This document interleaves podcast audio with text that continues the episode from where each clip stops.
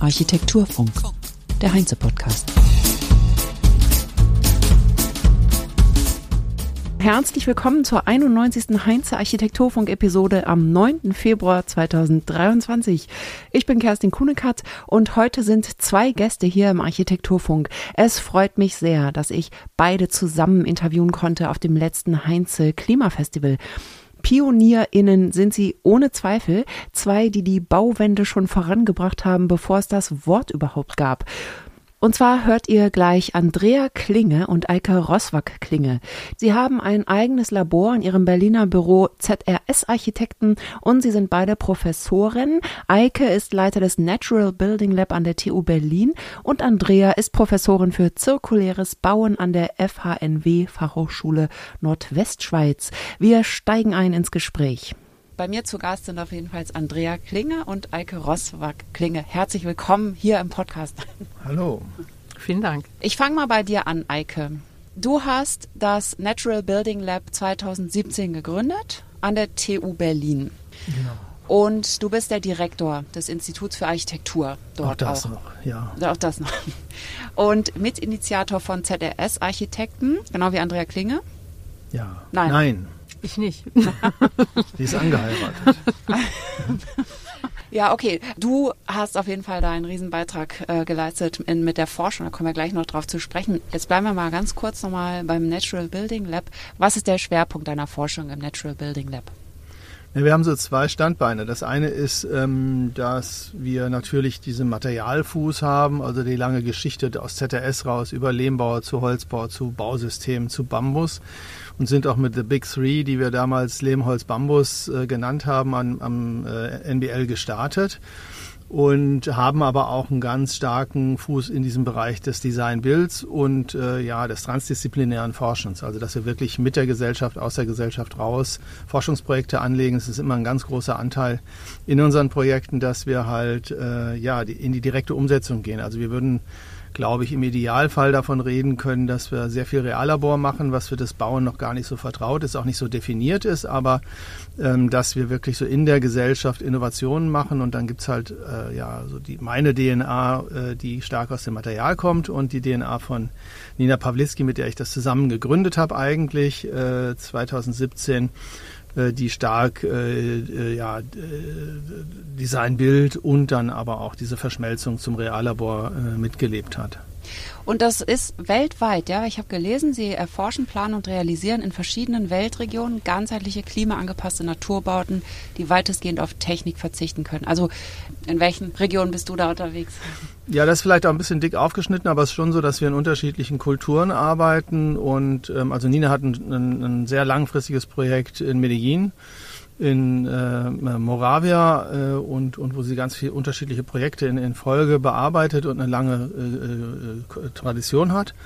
Ich selber habe natürlich einen starken Fuß in Bangladesch weiterhin, wo wir ursprünglich mal mit Anna Heringer diese Schule gebaut haben. Da bauen wir heute Lehrerwohnhäuser und da gibt es so langsam immer wieder mal was Kleines dazu. Wir haben in Afrika Projekte gemacht. Äh, das ist jetzt nicht so der Drang, dass wir unbedingt in der großen, weiten Welt ständig arbeiten wollen, aber wir haben, glaube ich, doch schon unsere Links zu NGOs im globalen Kontext und äh, fühlen uns da doch ganz wohl. Äh, wobei jetzt aktuell der Schwerpunkt wirklich auch mit der studentischen Arbeit liegt in Berlin. Also auch mit den Materialien. Lehmbau zum Beispiel, das wird auch hier vorangetrieben. Ja, der Lehmbau ist ja hier, also als ich in den 90ern an der TU Berlin studiert habe, haben die mir alle einen Vogel gezeigt, weil Berlin war am Boomen und da haben die irgendwie gedacht, was ist das für ein Freak, der da jetzt irgendwie mit Stroh und Lehm irgendwie Experimente macht, was ich damals schon Spaß dran hatte.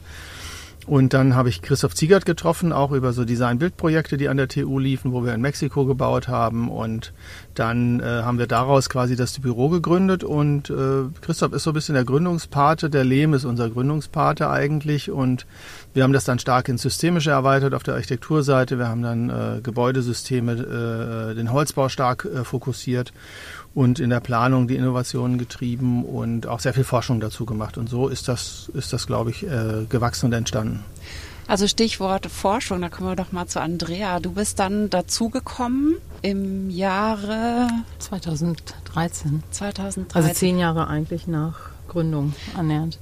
Und du hast die Forschung da auch in die Hand genommen ne? und ziemlich vorangetrieben.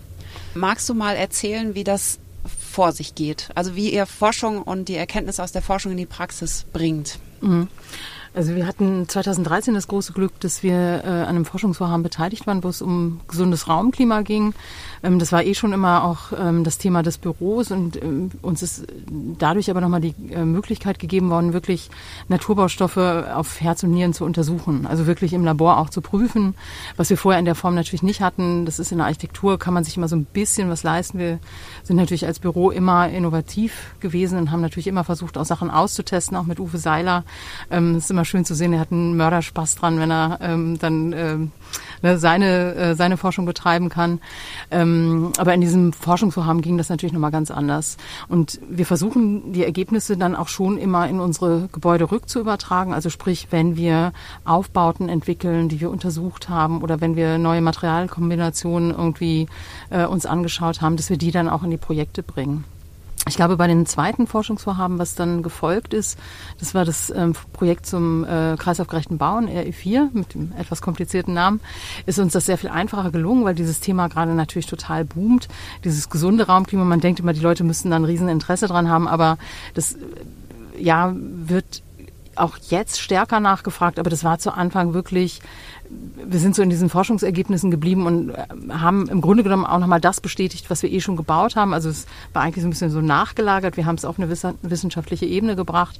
Und bei RE4 war das eine ganz, ganz andere Möglichkeit. Also da haben wir wirklich, mein Kollege Andreas Pohl, der auch mit mir in der Forschung gearbeitet hat, ähm, hat dann in dem Projekt, was er danach bearbeitet hat, ähm, wirklich die Ansätze aus der Forschung, kreislaufgerechte äh, Konstruktionen, Verbindungen, wie wir die Grundrisse organisieren, dass wir nicht lastabtragende Fassaden bauen, um die Dauerhaftigkeit Lebensfähigkeit von Gebäuden zu verlängern, dass wir flexible Grundrisse haben und so weiter und so fort. Das hat er wirklich alles ganz, ganz toll in der Erweiterung der Konrad-Zuse-Schule umgesetzt. Und so versuchen wir das halt auch ähm, weiter zu, zu treiben. Und das war auch ähm, gefördert, ne? Ich weiß nicht, ob du das gerade gesagt hast, aber. Genau, das äh, waren EU, das waren beides ähm, große EU-Forschungsvorhaben. Ähm, ich glaube, das war auch ein Riesenglück eigentlich für uns, ähm, weil man da wirklich auch äh, lange dran arbeiten kann. Also an dem einen haben wir vier Jahre gearbeitet, an dem anderen dreieinhalb. Und das macht dann auch richtig, also das macht Spaß, wenn man dann wirklich auch äh, richtig was umsetzen kann. Ja. Entschuldige bitte, wenn ich im Dunkeln tappe, aber ich muss jetzt nochmal verstehen, hat, beantragt man dann sowas oder ist es sozusagen Genau. Äh, ja. ja, ja, ich glaube, äh, äh, das AGES-Vorhaben, das ist uns so ein bisschen zugeflogen. Also das war eher fast, da haben das die Partner für uns mitbeantragt. Und beim RE4 haben wir, sind wir angefragt worden. Ich werde es nie vergessen. Wir hatten eine E-Mail im Kasten. Wir kamen gerade aus dem Urlaub zurück ähm, von unserer alten Koordinatorin von dem Agehouse-Vorhaben. Wir, wir sind an einem neuen Antrag mit dran. Es geht um Recycling. Seid ihr dabei? Und wir natürlich sofort, ja, das hört sich ja super an. Da sind wir da dran. Äh, das war 2015. Und dann merkten wir, das ist ein reines Betonforschungskonsortium. Und dann haben wir gesagt, das kann nicht sein. Also, äh, und dann war es aber auch so ein bisschen, wir können die jetzt auch nicht hängen lassen. Und dann haben wir da echt ähm, Woche für Woche in diesen damals noch Skype-Schalten gesessen und haben immer wieder für unsere Themen geworben und äh, wir wollen mit der Ressource Holz arbeiten, mit Altholz und äh, mit Lehm und irgendwann, ich weiß nicht mehr, ich weiß bis heute nicht, wer das war, sagte irgendjemand, aber Moment mal, ihr, ihr seid doch die Einzigen, die das Thema der Wiederverwendung, der direkten Wiederverwendung in euren Konzepten drin habt. Und das war dann so der Punkt, wo dann die Betonleute gesagt haben, okay, ne, ihr könnt jetzt mit euren Themen was machen. Und das war für uns halt super, dass wir an dem Antrag mitschreiben konnten, um halt auch diese Setzung zu machen. Das ist, glaube ich, enorm wichtig. Man muss vielleicht sagen, diese Forschungsvorhaben, gerade diese EU-Forschungsvorhaben sind Riesentanker, da sind ganz viele Partner und es ist, werden immer Industriepartner gesucht. Und wir als Architekten haben uns natürlich nie als Industriepartner verstanden, weil wir ja nicht Industrie sind aus ja. unserer Selbstwahrnehmung, aber für die Förderkulisse sind wir Industriepartner. Da sind dann die Förderquoten nicht so hoch, aber man ist halt sehr begehrt. Und die Architektur kann in den Forschungskontexten sehr gut diese Breite denken, weil der, der, der einzelne Forscher, der schraubt, forscht vielleicht zu einer Schraube jahrelang und entwickelt die weiter und er weiß aber nicht, wie die in die Wand kommt. Und wir kennen die Handwerker dazu, wir kennen die, die, die ganzen Überbau, wir können das systemisch einordnen. Und da hat es ein Riesenpotenzial, dass auch ArchitektInnen da mitforschen. Also wir können da nur sehr zu raten, also Leute, die ein echtes Forschungsinteresse haben und sich auch zutrauen, wissenschaftlich zu arbeiten, aus den Büros in diese Richtung zu gehen, weil das halt auch die Büros stärkt, und zukunftsfähig macht. Und wer da wirklich gute Ideen hat, soll das machen. Wir planen jetzt zum Beispiel mit Partner und Partner an dem Woodscraper. Das ist ein äh, Forschungsprojekt, was die erst im, im, Büro entwickelt haben mit der Deutschen Bundesstiftung Umwelt. Und das geht jetzt, äh, ist größer geworden und gewachsen. Und jetzt arbeiten wir als TU damit zu. Aber da wird unglaublich viel Wissen auch generiert und es gibt ganz viel so angewandte Forschung. Also das kann man durchaus in den Büros machen. Äh, man muss sich darauf einlassen, man muss jemand haben, der, der gern wissenschaftlich arbeitet. Aber das ist auch kein Hexenwerk. Man muss halt sich mal auf einen neuen Pfad begeben. Und du hast eben auch gesagt, Andrea, dass die Betonleute quasi euch dann haben machen lassen, weil ihr eben kreislaufgerecht baut. Wie ist das? Sind da bestimmte Gräben zwischen den konventionellen CO2-intensiven Materialien und den Herstellern natürlich, äh, die dahinter stehen und denen, die eben versuchen, naturgerecht zu bauen? Oder kommt man irgendwie zusammen? In den Vorhaben ist es natürlich immer total partnerschaftlich und ähm, äh, auf jeden Fall auf Augenhöhe und wir versuchen zusammenzuarbeiten. Was aber im Nachgang schon ganz interessant war, war der Koordinator aus dem Vorhaben auch wiederum, ähm, der hat uns irgendwann immer Team Timber genannt.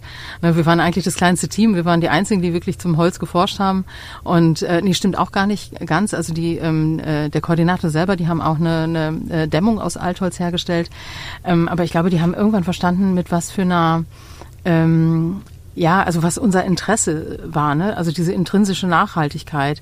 Und ich glaube manchmal auch zu beobachten, dass die halt, na klar brauchen wir die Betonforschung und es ist auch enorm wichtig, dass, ne, dass der äh, Beton äh, nachhaltiger wird, weil wir können auf den nicht verzichten in Infrastruktur, äh, Infrastrukturprojekten, ähm, wird er nach wie vor wichtig sein. Ähm, in der Gründung haben wir ihn auch noch im, im Hochbau. Aber so diese klassischen Anwendungen, die auch da noch erforscht wurden, sehe ich eigentlich nicht mehr. Und ich glaube, den Leuten wird es immer klarer. Aber die sind nun mal einfach, die kommen aus dieser äh, Historie ja auch heraus und ähm, haben natürlich auch eine, eine, eine Vita und eine Expertise, die sie mitbringen. Und ich glaube auch, die müssen jetzt erstmal neue Wege finden, ähm, wie sie ihr, ihr Wissen dann auch ähm, weiterbringen können. Ne? Da ist, glaube ich, gerade so, sind wir so an, an so einem äh, Kipppunkt, wo, wo wir wahrscheinlich zukünftig deren Expertise in anderen Bereichen nutzen werden. Ja, genau. Ich verstehe auch jede Branche, die das Gefühl hat, ihnen wird die Luft so abgeschnürt. Also die muss man ja mitnehmen, ne? Die, die jetzt weniger produzieren und dadurch weniger verkaufen. Also da muss es halt Möglichkeiten geben. Und die müssen ja auch im System gegeben werden. Das ist ja so eine Frage, ne? Also weil wir, wir wissen ja, dass also das werden jetzt viele als zynisch ansehen, was ich jetzt sage, aber ich äh, hatte, das hat eine gewisse Ehrlichkeit, glaube ich, wenn wir merken, dass jetzt durch die Krise, die wir haben, Konsum massiv eingeschränkt wird, dann sehen das viele als, als Problem. Ich sehe das als eine gute Übung für die Zukunft. Und eigentlich ist es super, wenn wir nicht so viel konsumieren. Und ähm, äh, das muss halt viel geregelter und viel, viel adaptiver äh, gelernt werden, das ist klar. Aber ähm, ich glaube, wir müssen diese Change-Prozesse alle klarkriegen. Wir hatten äh, Klaus Mindrup, einen ehemaligen Bundestagsabgeordneten, äh, äh in einem äh, Gespräch neulich mit drin und da sagte der, ähm, ja, das Problem ist einfach, die Automobilindustrie, die weiß, dass die keine Autos mehr verkaufen dürfen. Und deswegen machen die, äh, entwickeln die ihr Business um. Das heißt, das Geld fließt einfach woanders hin. Ja? Ein Kollege von uns, äh, der ist Ökonom, Thomas Lützgendorf, der hat gesagt, dem, dem Geld ist es eigentlich egal, ob es Einfamilienhaus, also Doppelhaushälften oder Schweinehälften verkauft, weil das ist ein Businessmodell. Da geht es nur um, um dreckige Kohle eigentlich am Ende. Und ähm, Klaus Mindrup hat das so, so wieder zugespitzt, hat gesagt, die Automobilindustrie weiß, dass sie 2020 keinen Verbrenner mehr verkauft und wahrscheinlich auch viel, viel weniger Autos verkauft. Die wissen das, weil die sind geregelt. Aber der Baubereich hat keine Vorgaben weil man denen immer vermittelt, das bleibt alles gleich. Und äh, wir würden das alles verändern können, weil das die Businessmodelle lassen sich drehen und der, der, der Transfer, also die Leute können alle mitgehen. Ne? Wir brauchen halt ein paar Jahre, dass wir andere Jobs lernen oder anders, anders montieren, aber andere Ressourcen nutzen. Es sagt uns noch, im Moment noch keiner. Und es ist so, dass halt äh, alle, die sich auf den Weg begeben, sich im Risiko aussetzen und wenn alle wissen, wir müssen gehen, dann gehen auch alle. Und ich glaube, da braucht, brauchen wir eine, eine politische Lenkung, die uns einfach auf, stärker auf den Pfad setzt und, und klar macht, wo es hingehen soll. Es ist beim Bauen komplexer größer als, als beim, beim Automobil. Aber ähm, äh, trotzdem müssen wir das, glaube ich, machen. Und das ist, glaube ich, fand ich ein sehr schönes Bild, zu sagen, ja, wir müssen, wir müssen einfach eine politische Regelung festlegen. Wir müssen uns alle darauf einigen, dass wir da hinwollen. Und dann gehen wir uns, auf, geben wir uns gemeinsam auf den Weg. Und dann gibt es ja keinen, der, der, also es muss da keine Verlierer geben in dem Sinne.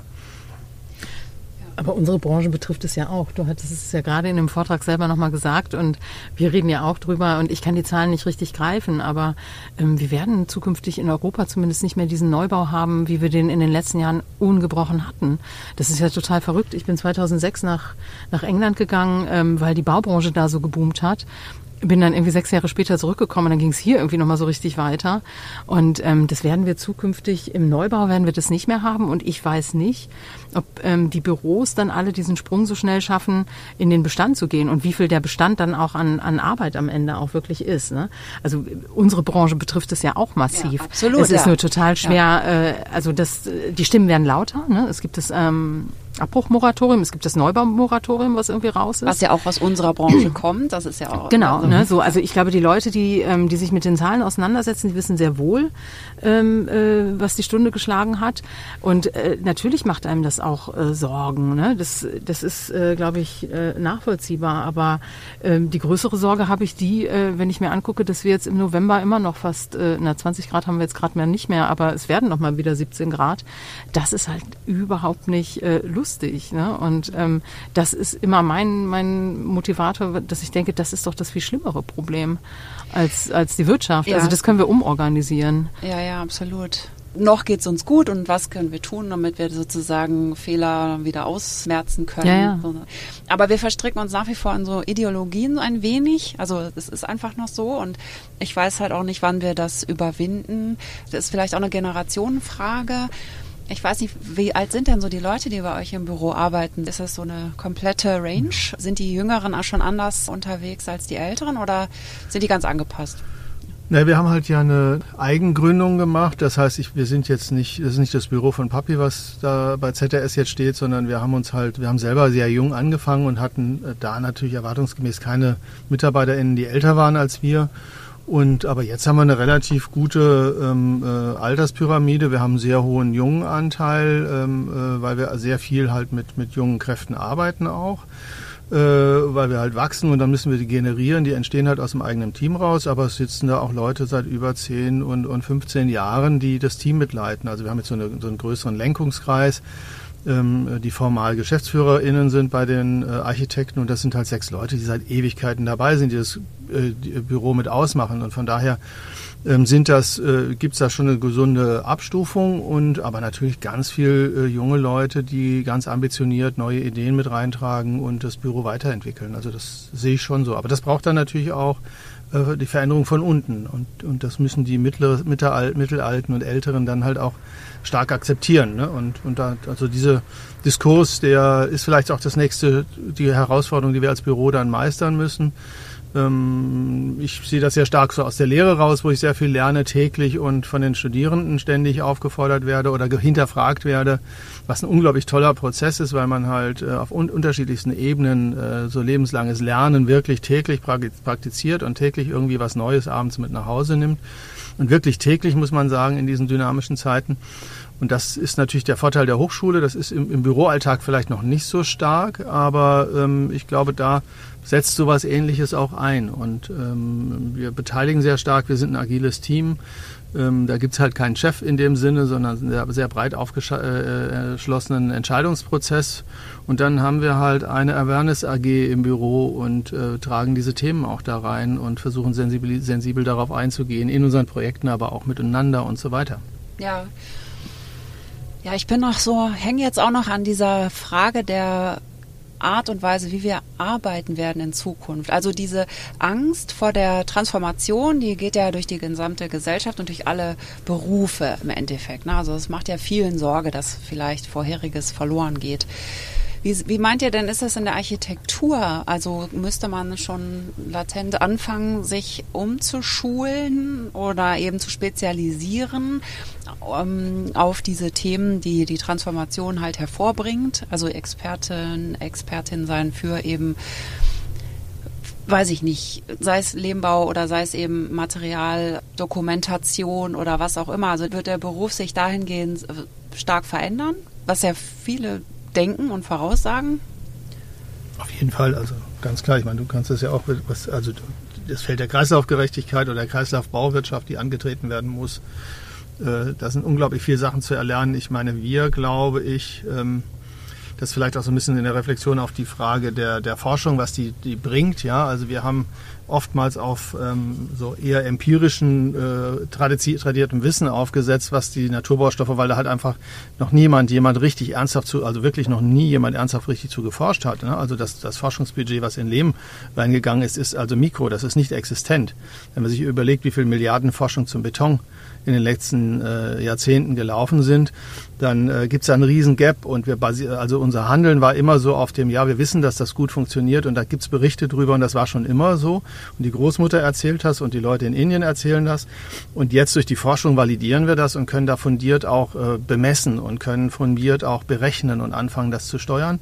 Das ist, glaube ich, so ein, ein Prozess, der wichtig ist. Wir haben aber auch darüber, dass wir in der, in der äh, Forschung sehr viel Innovation treiben und uns quasi immer auffrischen. Äh, das ist das eigentliche Rezept von unserem Büro. Wir können keinen Standard 0815 äh, Bürobau oder eine Shopping Mall bauen. Das wäre für uns unmöglich.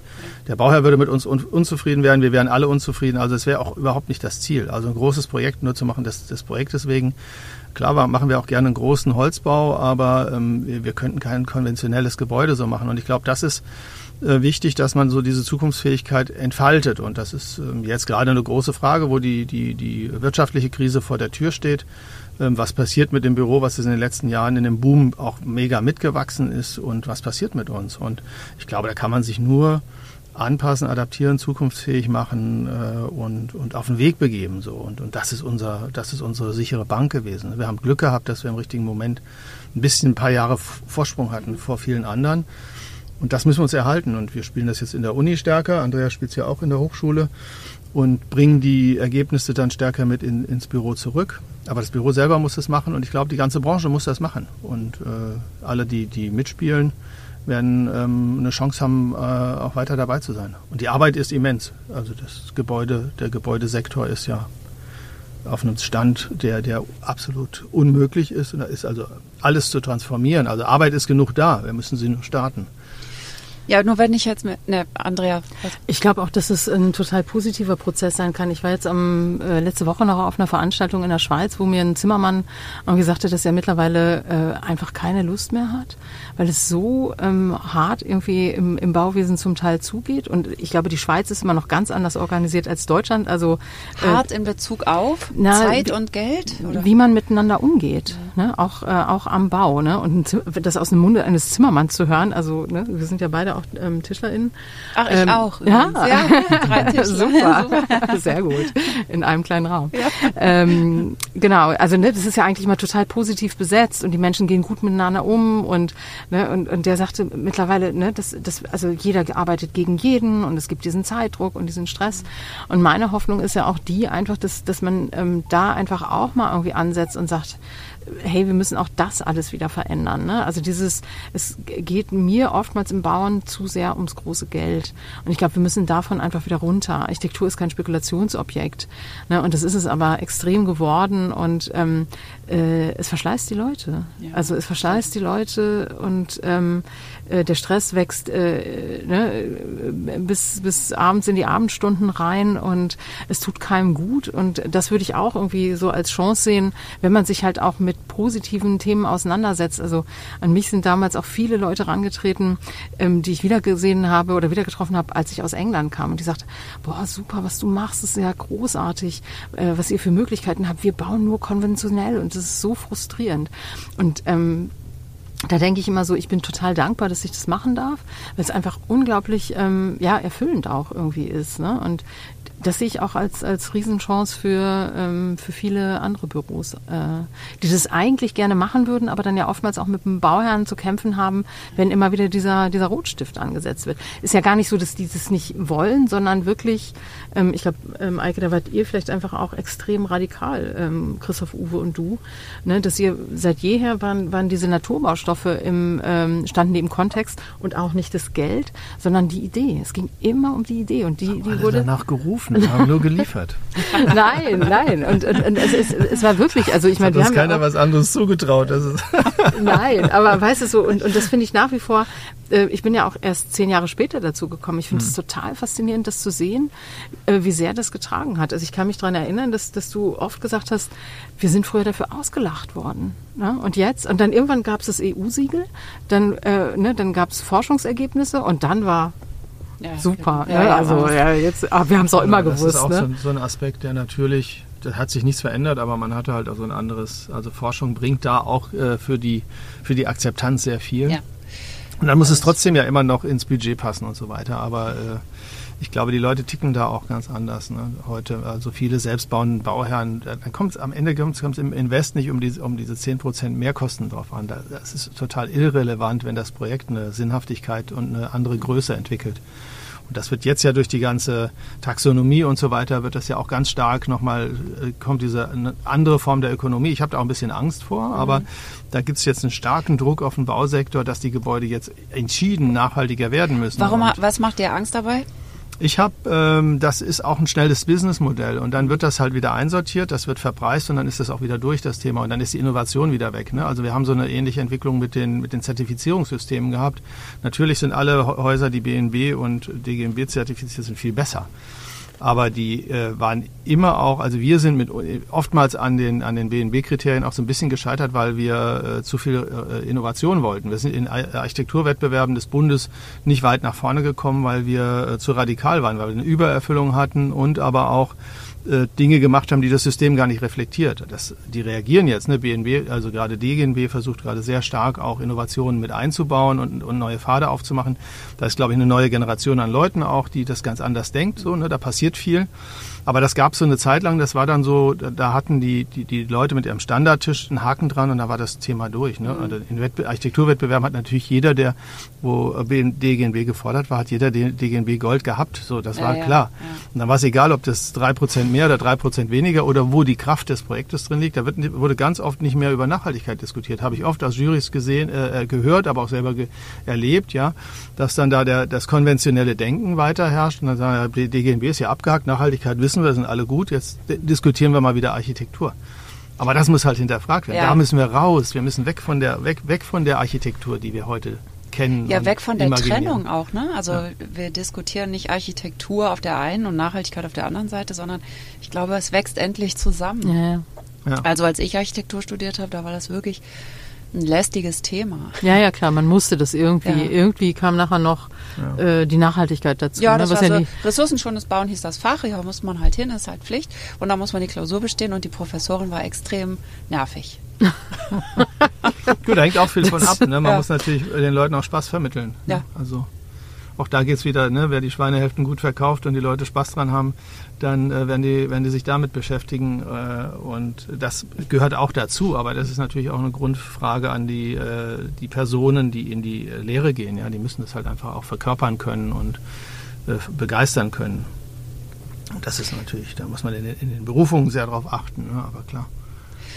Also du hast ja eben gesagt, Andrea, dass die Umstellung einfach jetzt als Architekturbüro auf Bauen im Bestand höchstwahrscheinlich nicht so einfach ist. Ich wollte das nur noch mal kurz wieder aufgreifen, weil im Endeffekt ist es ja wahrscheinlich gut für die Architekturbüros, wenn sie sich eben doch genau damit beschäftigen. Ich habe auch neulich eine Gründerin eines winzigen Architekturbüros und sie hat gesagt, ja, ich habe eben ein Projekt gezeigt, das ist ähm, hier auf der freien Wiese ein Einfamilienhaus und also sowas machen wir nicht mehr. Also wir nehmen das nicht mehr an, weil mhm. wir das einfach die Versiegelung nicht weiter vorantreiben sollen. Das ist natürlich so eine Haltung. Ne? Die hat einfach diese Haltung. Die hat lange bei OMA gearbeitet, sich da mit 100 Stunden kaputt gearbeitet die Woche und sich jetzt eben selbstständig gemacht und sagt eben, entweder es klappt mit dem Architekturbüro oder nicht, aber die weiß so, was sie auf jeden Fall nicht vorantreiben will. Mhm. Und diese Haltung, die braucht es ja eigentlich im, in unserem Berufsstand. So. Unbedingt. Ja. Du führst das so ein bisschen genau in, unsere, in unseren wunden Punkt, den wir zwei hier haben. Ah ja, super. Konflikt, Wunderpunkt. Super. Nee, weil Andrea fordert immer noch, ja, aber erzähl du. Nee, ich, ich glaube, das Thema ist wirklich, ähm, äh, Architektinnen sind natürlich, oder wir als Architektinnen sind dazu ausgebildet worden, was Neues zu schaffen. Und der Neubau ist natürlich immer wieder das, was total interessant ist, ne? weil dann kann ich ja ganz von vorne anfangen. Und ich sehe es zurzeit ähm, wirklich eher so ein bisschen aus einer Thematik heraus, äh, ne? dass, dass wir halt die ganzen Krisen haben. Und ich finde, die sollte man auch ernst nehmen. Und die haben wir dann ja irgendwann auch hoffentlich überwunden. Und das heißt ja nicht, dass es auf Jahrzehnte so sein muss. Aber ich glaube, in der momentanen Situation, ähm, ne, auch diese Rohstoffe Rohstoffknappheit. Da denke ich manchmal irgendwie, lasst uns doch die Ressourcen dafür nehmen, ähm, jetzt wirklich das anzugehen, was total brennt. Und das, das ist nun mal einfach der Bestand. Äh, und äh, die, die ganze Ukraine-Krise wird diesen Winter wahrscheinlich ja doch nochmal irgendwie stärker zutage fördern. Wir haben halt in den letzten Jahrzehnten, haben wir den Bestand total vernachlässigt und ich merke das auch immer in der Forschung. Wir haben immer wieder den Ansatz, äh, wir, wir entwickeln was für den Neubau und für den Bestand. Und am Ende wird, oh, für den Bestand haben wir noch gar nicht so viel gemacht. Okay, da müssen wir jetzt auch noch irgendwie, ja, das mm, ne, wird dann noch so hingeschustert. Und alle fokussieren immer auf den Neubau. Und das ist, glaube ich, das große Problem. Und ähm, ja, da bin ich wahrscheinlich auch noch ein bisschen. Du sagst ja immer, wir sollen keinen Neubau mehr annehmen im Büro, aber das ist halt, wenn da 40 Leute äh, gefüttert werden müssen oder für, für das Gesamtbüro 70 Leute, die da gerade sitzen in dem Architektur-Ingenieurbüro, das braucht halt eine Zeit, da hinzukommen. Ne? Aber wir haben zum Beispiel in der Lehre an der Hochschule äh, auch schon immer davon gesprochen. Ich habe in den 90ern aus der Hochschule mitgenommen, dass die, Bau, die Zukunft 90 Prozent Arbeiten im Bestand ist. Aber wir haben einen Großteil Neubau gemacht und wir haben erstmal in, an der Hochschule erstmal fast nur Neubauentwürfe gemacht, zwar aus Recycling und aus Müllbauen und so weiter, aber es war immer erstmal ein Neubau so, ne? Und das zu verinnerlichen, zu sagen, nein, wir wollen das nicht mehr. Wir kümmern uns jetzt um eine Gruppe, die für einen Erhalt in einem Rechenzentrum in äh, Potsdam kämpft und arbeiten mit denen, auch wenn das nicht so sexy ist. Und die Studierenden haben eine ganz andere Erfahrung. Die sitzen mit einer Gruppe, die ganz betroffen ist von einem Wandelprozess und, und den äh, einen Stadtdiskurs führt und sitzen an so einem ganz bunten Scharnier in der Stadt, wirken damit. Äh, das ist unfassbar, was da für Energien entstehen. Und auf der Büroseite glaube ich, ist es schon so, ähm, dass wir äh, aus dem Neubau raus wollen äh, und uns stärker dem, dem, dem Bestand öffnen. Und das merkt man auch. Also ich habe immer gemerkt, was wir als, als ähm, ähm, Leitungsgruppe oder ich als vielleicht Inhaber früher mir, mir vorgestellt habe. Wir haben zum Beispiel mal lange gesagt, oder wir waren ganz am Anfang unserer DNA, waren wir in, im arabischen Raum stark aktiv, haben in Abu Dhabi Denkmalpflege gemacht und äh, tolle Projekte geplant und umgesetzt. Das war ein sehr starker, zumindest wirtschaftlicher Teil für uns. Dann konnten wir hier frech sein in Wettbewerben, die wir dann äh, zu radikal angegangen sind und dann äh, nicht gewonnen haben, zum Glück. Und dann, oder leider, ja. Und dann haben wir irgendwann gesagt, nein, wir wollen nach Deutschland zurück. Und dann haben wir uns äh, engagiert und, und sichtbar gemacht. Und äh, dann ist man auf einmal hier stärker angekommen. Wir haben gesagt, wir wollen mit der öffentlichen Hand bauen, so schwierig das ist. Wir haben dann irgendwann gesagt, wir brauchen mal ein großes Projekt mit irgendwie 15 Millionen und das war aber dann drei Jahre später auch da, weil man das einfach imaginiert hat. Wenn man dann irgendwann sagt, okay, wir wollen weiter in den, in den Bestand gehen und da ähm, die Innovationen identifizieren oder die wichtigen Projekte identifizieren, denen man Relevanz geben kann, um dann den Bestand auch stärker in den Fokus zu stellen. Und das ist ein Prozess, der ist eindeutig da bei uns. Wir machen immer mehr Bestandsprojekte auch, ähm, weil wir uns auf diese Ausschreibungen fokussieren. Und ähm, also das ist ein Prozess, der ist nicht von heute auf morgen. Und ähm, es ist ja auch nicht schwarz und weiß. Ne? Ich male halt, also in meinem öffentlichen Auftritt versuche ich sehr starke Schablonen zu schneiden, dass man einfach äh, eine Richtung hat, an der man sich orientiert. Für mich selber brauche ich das, für die Studierenden brauche ich das, dass man sagt, okay, die, wir müssen mal eine scharfe Kante ziehen. Die wird nie so umgesetzt in, in der letzten Konsequenz, aber man wird nur viel erreichen, wenn man erstmal ein hohes Ziel hat. Und so ist, glaube ich, ähm, balancieren wir das aus und da entwickelt sich ein ganz, ganz schöner Pfad, der, glaube ich, äh, also was das Büro angeht, schon sich in, in spannende Bestandsfragen äh, entwickelt. Der Blick von außen, aber es sind halt der Bürgermeister will halt eine Wand durchschneiden an einem neuen Haus. Der will nicht sehen, dass er jetzt eine tolle alte Tür in einem alten Bestand ist und noch im Detail angucken. Noch nicht, das ja, kommt ja. vielleicht noch. Betonshame, jetzt kommt vielleicht dann das Neubaushame irgendwann. Ne? Ja, ja, ja. Nein, da weiß ich nicht. Ja, also es geht ja vor allen Dingen um die Versiegelung. Ne? Also wenn man den richtigen Materialien baut, dann kann man ja auch neu bauen. Also ich meine, wenn. Ne? Also es, mhm. wer weiß, wie, wo sich die Materialien hinentwickeln. Dass man halt ja. sagt, das ist kreislaufgerecht möglich und dann ist es ja vielleicht auch okay, weil jede Generation möchte sich auch ausdrücken. Nicht alle wollen mit dem ewig Alten. Also das ist ja auch okay, was man neu gestalten will. Man muss es ja, nur so da, machen, ohne... Da wäre ich viel radikaler. Also das geht einfach nicht mehr. Und wir kriegen die Häuser, ja, wir kriegen ein bisschen CO2-Speicher im Neubau realisiert, aber wir kriegen, das wird nicht besser dadurch. Also das Bauen ist immer ein Problem. Und von daher müssen wir in den Bestand und wir haben zu viel Fläche. Wir müssen weniger konsumieren, wir müssen weniger Flächen nutzen. Das heißt, wir haben eigentlich imaginär einen, einen, einen Leerstand. wenn man diese Umweltbundesamt Rescue Studie anschaut, haben wir einen äh, ähm, Immobilienleerstand, wenn man, die, wenn man das Denkmodell radikal zu Ende denkt, also von 50 auf 40 Quadratmeter Wohnfläche geht, dann haben wir eigentlich einen virtuellen Leerstand von 20 Prozent. Und so ein Denkmodell, Wahnsinn. so ein Denkmodell ja. zu verinnerlichen und zu sagen, okay, da muss ich hin. Ja, ja, ja. Ich okay. muss halt weg von den 100 Quadratmetern pro Kopf. Oder wie ja. mache ich das? Ne? Ja, gut. Ich meine, ich habe gerade die Casa Rossa, ist mir gerade eingefallen, dieses Projekt mhm. in Chemnitz. Ja, ich meine, das ist natürlich ein altes Haus, aber völlig neu gestaltet. Also von mhm. daher, das ist eine unglaublich kreative Arbeit nach wie vor. Ja. Und mhm. genauso, also noch kniffliger als Neubau, weil man mhm. sich natürlich auch mit dem, was da ist, auseinandersetzen muss. Ne? In die Richtung wird es dann wohl gehen. Was ich aber großartig finde, ist, dass ihr offen offen und ehrlich seid. Ja, Wunderpunkt. Ja, wir müssen halt auch, wir bauen halt auch noch Nein, neu. Das nee, ist das nee, Problem. Nein, und ich sage ja jetzt auch nicht von heute auf morgen, aber ich, ähm, äh, ne, weil klar haben wir natürlich äh, alle als Team eine Verantwortung. Wir wollen keinen verlieren, ne, das ist klar. Und dass man das nicht von heute auf morgen äh, umsetzen kann, ist auch klar. Aber, und das tut sich ja auch, ne, ähm, was in der Richtung, dass wir halt sagen, okay, wir fokussieren jetzt stärker auf den Bestand. Und das war halt eine Zeit lang, es brauchte halt vielleicht einfach auch mal so ein bisschen so, dass wir uns mal ne, äh, einen Moment genommen haben und drüber nachgedacht haben. Und ähm, das bin ich ja nicht alleine, ne? die, die sagt irgendwie, wir müssen stärker auf den Bestand fokussieren. Also es ist ja auch äh, die Jugend, die da genauso mitzieht. Ja. Ne? Und ich meine, guck mal, äh, wir sitzen hier in diesen tollen Industriedenkmälern. Ähm, das ist natürlich nicht jedes Projekt so in, in der Form, aber ähm, genau was du gesagt hast, ist doch auch total spannend, sich mit historischer Substanz auseinanderzusetzen. Und von In situ sagte das letztens jemand, das fand ich so schön. In situ beschäftigt sich ja seit 30 Jahren eigentlich nur mit äh, Bestand. Und er sagte, und in jedem Neubau hast du dann irgendwann diese ähm, historischen äh, Türen oder irgendwas anderes, was mit eingebaut wird, um eine gewisse Patina zu schaffen. Also ich glaube, wir, wir haben das auch nicht mehr. Ne? Dieses, dieser, so der totale Neubau, das ist, glaube ich, auch nicht mehr zeitgemäß. Und das merken, glaube ich, auch äh, immer mehr GestalterInnen, dass das einfach jetzt auch nicht der Ausdruck der, der heutigen Zeit sein kann. Und mir wäre auch nicht bange, wenn wir weniger zu tun haben. Ist doch wunderbar. Ne? Also die Studierenden, also die jungen Mitarbeiter wollen sowieso nur noch 70 Prozent arbeiten oder weniger. Die wollen natürlich möglichst das gleiche Geld haben. Aber selbst wenn das Büro halt, glaube ich, wenn man also da auch wieder dieses Denkmodell der Transformation, die gesetzt ist und bekannt ist. Ja, warum sollen wir nicht, wenn wir vielleicht nicht so viel Architektur machen können, warum sollen wir nicht Lehmbau machen? Warum sollen wir nicht äh, Rückbau machen? Warum sollen wir nicht ähm, äh, handwerklich tätig werden mhm. oder äh, warum sollen wir nicht Tomaten anpflanzen in der Stadt, weil das relevanter ist. Das ist doch wunderbar, lass uns das doch machen. Also wir, wir, ich würde die Architektur und das Feld der Architektur ist so groß, da hätte ich überhaupt keine Angst um, um die Büros. Wir müssen nur mitdenken und weiterarbeiten. Ich glaube, da, also Arbeit geht uns nicht aus. Super Schlusswort. Andrea, hast du auch noch ein super Schlusswort? Ein super Schlusswort? ein super, noch besseres. Druck das war kein gutes Schluss. Nee, ja. Doch, das war ein, Du darfst auch noch mal was sagen. Ja? Also so ist das nicht. Ich würde nur so langsam zum Ende ja. kommen. Ja, ja. Ähm. so gemein, so, ich ja, stelle genau. euch keine Frage, sondern jetzt, jetzt, musst du noch, jetzt, jetzt, musst du noch ein super Schlusswort bringen. Mhm. hab ich, vielleicht habe ich ja noch eine von meinen ganz wertvollen Fragen, die. Aber ich finde, das war jetzt schon ein schönes Schlusswort.